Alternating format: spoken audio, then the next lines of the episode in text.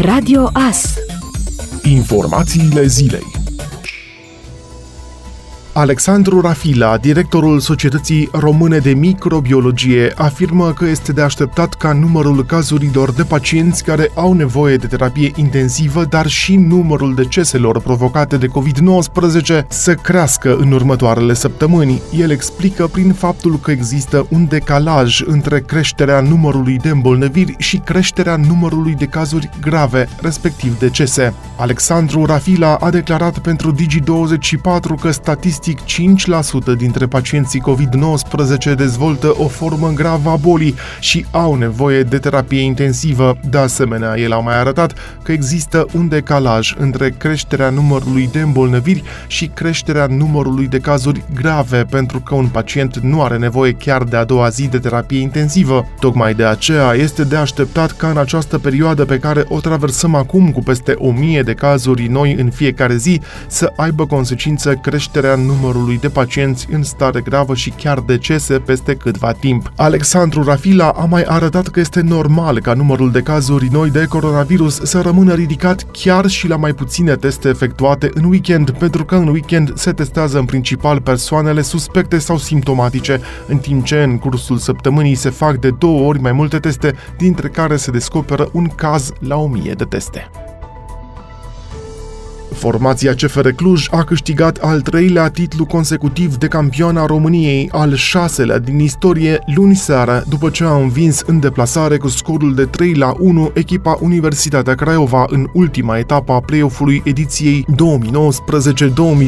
a Ligii 1, meci disputat în sistem de finală. Partida s-a desfășurat ca o finală ca urmare a unei decizii a Comitetului Executiv al FRF. Dacă după două reprize era egalitate, s-ar fi trecut la prelungire prelungiri și eventual la lovituri de departajare. CFR Cluj a mai câștigat titlul în 2008, 2010, 2012, 2018 și 2019. Campioana CFR Cluj va reprezenta România în ediția 2020-2021 a Ligii Campionilor, urmând să joace în primul tur preliminar, Universitatea Craiova locul 2 evoluând în primul tur preliminar al Ligii Europa. La nodul Chețanii de pe șantierul lotului 3 al autostrăzii Ogra Câmpia Turzii au fost finalizate în cursul zilei de luni lucrările la terasament, conform comunicatului transmis de Compania Națională de Administrare a Infrastructurii Rutiere. Urmează așternerea balastului stabilizat și a covorului asfaltic. Antreprenorul mai desfășoară pe acest lot lucrări la terasamente, umpluturi în rambleu, stabilizare argilă cu liant, dar și lucrări la structuri. Cărțile de identitate vor fi schimbate cu cărți electronice care pot fi eliberate de la naștere la solicitarea părinților, acestea urmând să aibă o valabilitate de 2 ani, 4 ani sau 10 ani, în funcție de vârsta titularului. Pe cartea electronică de identitate vor fi datele care sunt și acum în actul de identitate, precum și date biometrice, respectiv imaginea facială și amprentele de la două degete. După introducerea cărții electronice de identitate, nu va mai fi folosit cardul de sănătate sănătate, potrivit unui proiect de lege promulgat de președintele Iohannis. Proiectul a fost adoptat la mijlocul lunii trecute de Parlament, iar acum, în termen de 60 de zile de la intrarea în vigoare a legii, guvernul trebuie să adopte normele metodologice de aplicare a noului act normativ. Cartea electronică de identitate va conține date în format tipărit sau în format inscripționat prin tehnici speciale, date în format electronic, precum și elemente de particularizare și siguranță. Persoanele care din motive religioase sau de conștiință refuză cartea electronică de identitate vor putea obține o carte de identitate simplă, potrivit noilor prevederi pregătite de guvern. Cartea de identitate simplă nu va permite însă libera circulație în baza actului de identitate, nefiind prevăzută cu chip. Primii doi pacienți au fost internați în unitatea suport COVID amenajată în sala polivalentă din campusul Universității de Medicină, Farmacie, Științe și Tehnologie George Emil Palade din Târgu Mureș. Starea pacienților este critică. Prefectura Mureș anunță că sunt deja disponibile 10 locuri de terapie intensivă.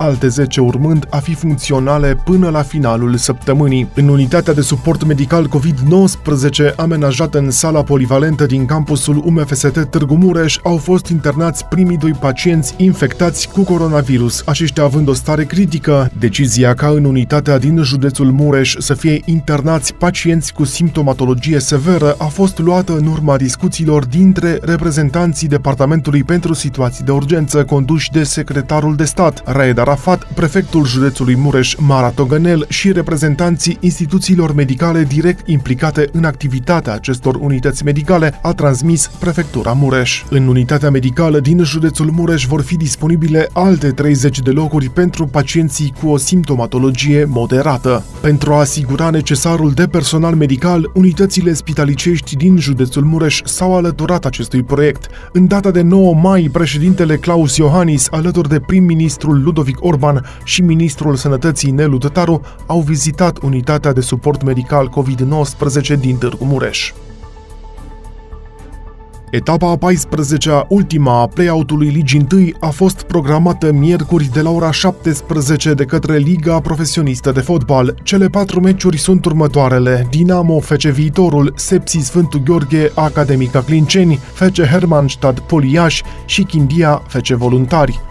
FRF a anunțat că barajul pentru menținerea, respectiv promovarea în Liga 1 între ocupanta locului 12 din primul eșalon, Poliaș în momentul de față și ocupanta locului 3, CS Mioven din Liga a doua, se va desfășura în 9 și 12 august, ceea ce înseamnă că Dinamo nu va mai putea disputa cele 5 restanțe pe care le are în acest moment din cauza cazurilor pozitive cu noul coronavirus din lot. Dinamo ocupă acum locul 7, penultimul direct retrogradabil în play-out-ul Ligii 1 și va mai juca doar meciul cu Fece viitorul din ultima etapă fără posibilitatea de a părăsi poziția actuală. LPF trebuie să stabilească modul în care se va întocmi clasamentul final al play-out-ului, iar acesta trebuie să fie aprobat de Comitetul Executiv al FRF. Printre soluții se numără pierderea tuturor meciurilor la masa verde de către Dinamo și întocmirea unei ierarhii pe baza raportului puncte meci. Ascultați Radio Astărnăveni 107 cu 1 FM și online pe tvas.ro.